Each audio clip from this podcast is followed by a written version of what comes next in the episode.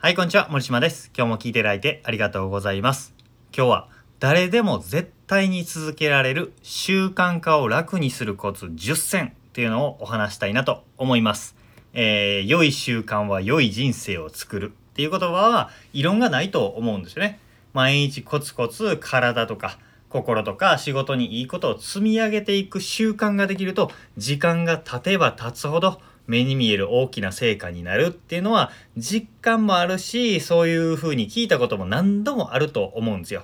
あなたももしかしたら筋トレを続けようとか毎日本を読もう毎日ブログを書こう早起きして何かを習慣にしようっていう風に新しい習慣を始めるぞって決意した経験は多いと思うんですよね。でその決意の経験と同じぐらい挫折した経験も多いはずです。えー、少なくとも普通の人であれば多分、えー、挑戦も多いし挫折も多いんじゃないかなと思います。で新しい習慣ってねなかなか定着しないものなんですよね。最初の1日2日は大丈夫なんですよ。で3日坊主っていうぐらいで3日4日目ぐらいにだんだん鈍くなっていくわけですね動きが。なんか今日はブログ書くネタないなーとかって出たりとか筋トレ昨日も一昨日もしてなんか筋肉痛が来てこの状態でしたらダメなんじゃないかちょっと筋肉痛が収まってからやろうかなみたいな感じになっていったりとかあとは今じゃなくて寝る前に本を読む方がいいんじゃないかっていうふうに言って、えー、読まずに寝てしまったりとか。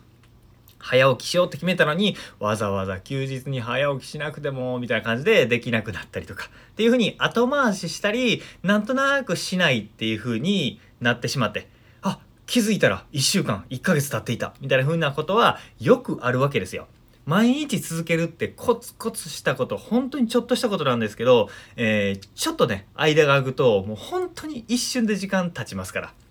僕もこの音声配信も前々回ぐらいかなにお話ししましたけど、180日毎日更新して、ちょっと休憩したらすぐ1週間経ちましたからね。1週間ほんのもう瞬きのような時間でした。一瞬で1週間経ってしまったなっていう感覚です。で、えー、この習慣をつけるっていうのはめちゃめちゃ大事なんですよ。で、こうやって、えー、ちょっと一息ついて間が空いてしまうとか、習慣にできずにやめてしまうっていうんじゃなくって、えー、やるぞって決めた習慣をコツコツずっと続けられていたら今頃過去に決めたね、えー、習慣を思い返してみてください。過去にこれをやろうって思ったこと。が今できていたとしたら今頃全然違う自分になってません？なんか小さな自信もしくは大きな成長を手に入れていたかもしれないしもっと稼げるようになっているかもしれないし、素敵なパートナーがいるかもしれないし、なんか自分の生活がもっとより良くなっていたはずなのに、なんでできなかったんだろうみたいなことってあると思うんですよ。で、ここで大事なことがあります。大事なことは何かというと、あなたが習慣ができないのはあなたに限らずなんですけど、僕もなんですけど、僕もみんなも全員なんですけど、習慣化ができない、決めたことが続けられないっていうのは、意志が弱いとか、気合が足りない根性がないとかっていう問題では全くないってことなんですよ。そういう気持ちの問題ではなくて習慣化をするためのコツと工夫を知っているかどうかっていう知識です。知識。本当に知っているかどうかっていうことだけなので僕ねめっちゃ習慣化得意なんですよ。習慣が得意でコツコツやるの得意なんですけどめちゃめちゃ怠け者なんですね。でもできているのは何でかっていうと意志力とか気合に頼らないノウハウとか知識を使っているから続けられているんだというお話です。で、前置きまた長くなりましたけど、この知識、ノウハウ、気合とか根性に頼らない習慣化のコツ10個お話していきたいなと思います。で、その10個、項目だけ先にお伝えしますね。えー、1、小さく始める。2、やることを具体的にする。3、タイミングを決める。4、今ある習慣にドッキングする。5楽しい側面快楽に注目する。6人を巻き込む。7褒めるねぎらう。8他人と比較しない。9たまには休んでも OK10 下方修正方向転換。これね全部覚えなくていいです。えー、項目は多いんですけど一つ一つの内容はすごくね単純なものです、えー、全部できなくても大丈夫。え気軽に聞いててもと聞いててもいいので、その中で、あ、これできそうだなっていうものを一つ二つでもいいので、ぜひ取り入れてみてください。これ1個取り入れるごとに習慣ができる確率がぐんぐんと上がっていきますので、えー、聞いてみてください。まあ項目名はね、えー、適当につけたものなので覚える必要はありません。内容を聞いていてください。ということで、解説を始めていきます。まず一つ目、小さく始めるですね。これが一番のポイントかもしれません。一番のポイント。習慣化を決意した人がやってしまう大きな間違いっていうのは、高すぎる目標です。高すぎるんです。例えば、ブログを毎日書くぞって決めた人って、毎日しっかりした分量で、画像も使って、かっこよく装飾して、目を引く記事を書こう。キャッチコピー、ドーンみたいな。え文章綺麗になってるみたいな。おお、なんで読んでなるほどみたいな。素晴らしい記事を毎日書こうみたいな風に思ったりとか。えー、筋トレだったら、毎日腕立て腹筋、背筋、スクワット100回ずつみたいな風に、毎日やるぞって決めたりとか。読書だったら1日1冊とか、毎日50ページ以上読むとか、そういう風に、えー、こういうね、目標を立ててしまうんですよ。で、やるぞっていう時は気持ちが盛り上がってますから。盛り上がって、異常な精神状態ですから、えー、やれる気がするんですよ。でも、こういうのってね、続かないんですよね。なんでかというと、気持ちの問題だけじゃなくて、忙しくて時間が取れない日もあれば、体調が悪い日もあって、まあ天気悪くて低気圧しんどいみたいな日もあるわけじゃないですか。えー、生理が来たりとか、な体調悪かったり風邪ひいたりする日もあるわけですよ。そんな時にもできるような低い目標を立てるべきなんです。一度立ち止まると、再び動き出すっていうのに膨大なエネルギーが必要になるわけですよ。で、習慣化すると何がいいかっていうと、ずっと続けられるからいいんですね。で、続け続けてると、続け続けてる？あの、やり続けていると楽なんですよ。楽にずーっと続けられるから習慣化っていいんですよね。で、ブツブツって止まると、その度にグッグって抵抗がかかるのでしんどいんですよ。だからずっと続けられるほどの小さな目標にするっていうことが大事なわけです。で、この決意した日のテンションを信じないっていうことですね。じゃあ、どれぐらい小さい目標がいいかというと、人に言うのが恥ずかしいかっていうのを、えー、基準にしてください。これ人に言うのなんかはばかられるなって思うぐらいの目標があなたにとって適正な目標です。えー、ブログだったら毎日1行一言だけでも OK だから更新するとか、えー、筋トレだったら毎日腕立て3回だけとか、読書だったら毎日本1ページだけ、いや、1行読むだけとか、っていう、これぐらいの内容で OK なんですよ。人に言えないでしょ？なかなか。この目標。筋トレ始めたんだって言って、どれぐらいやってるの？って、毎日腕立て3回みたいな。え、それやる意味なくない？って言われそうじゃないですか。なんですけど、それぐらいが適正です。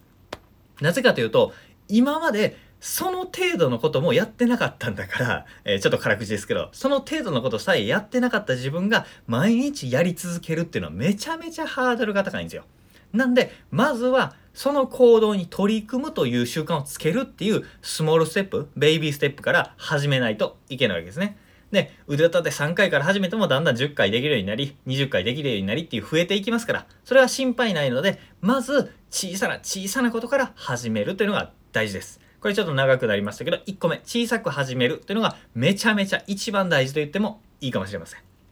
次、2つ目、やることを具体的にする。やることを明確にするとやる気が出ます。逆に不明確だとエネルギーを浪費します。えー、具体化すると動くんですよ、僕ら。えー、例えばね、ブログを書く。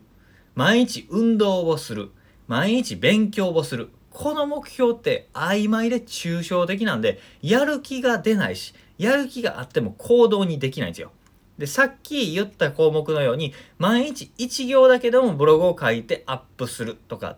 えー、毎日食事前に腕立て3回するとか、そういう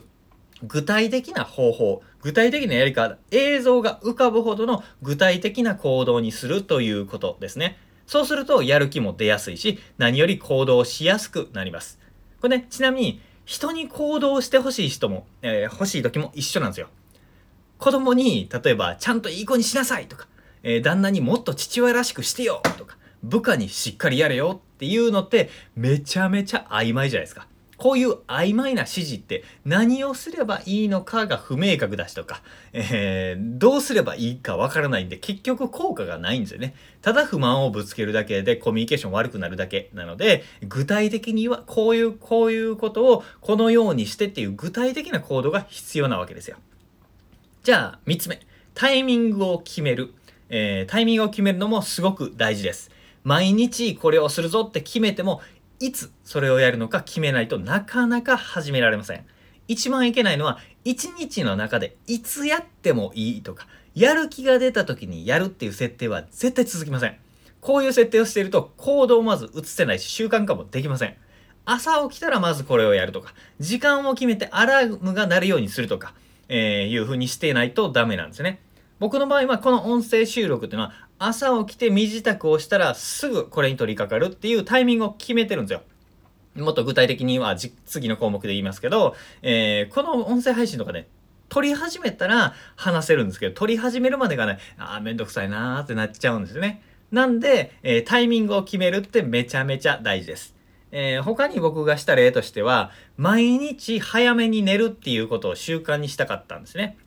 それまで僕は毎日3時、4時、5時ぐらいに寝てる超夜型だったんですよ。で、ぼーっとしてて、でもこれじゃいけないな、体調も悪いしなっていうことで、日付が変わる前に寝ようっていう目標を立てた時にしたことは何かというと、20時と22時に毎日繰り返しアラームを鳴らすっていうのをしたんですよ。携帯のアラームで、えー、20時に間接照明に切り替え、22時に半身浴して寝床を整えるっていう、えー、予定を作ったんですね。そういうリズムを作ると、ブルーライトで目が覚醒することもなく、えー、10時ぐらいにはお風呂に入ってゆったりするっていう風にすれば、だいたいね、23時から24時、遅くとも25時ぐらい、1時前には必ず寝るようになりました。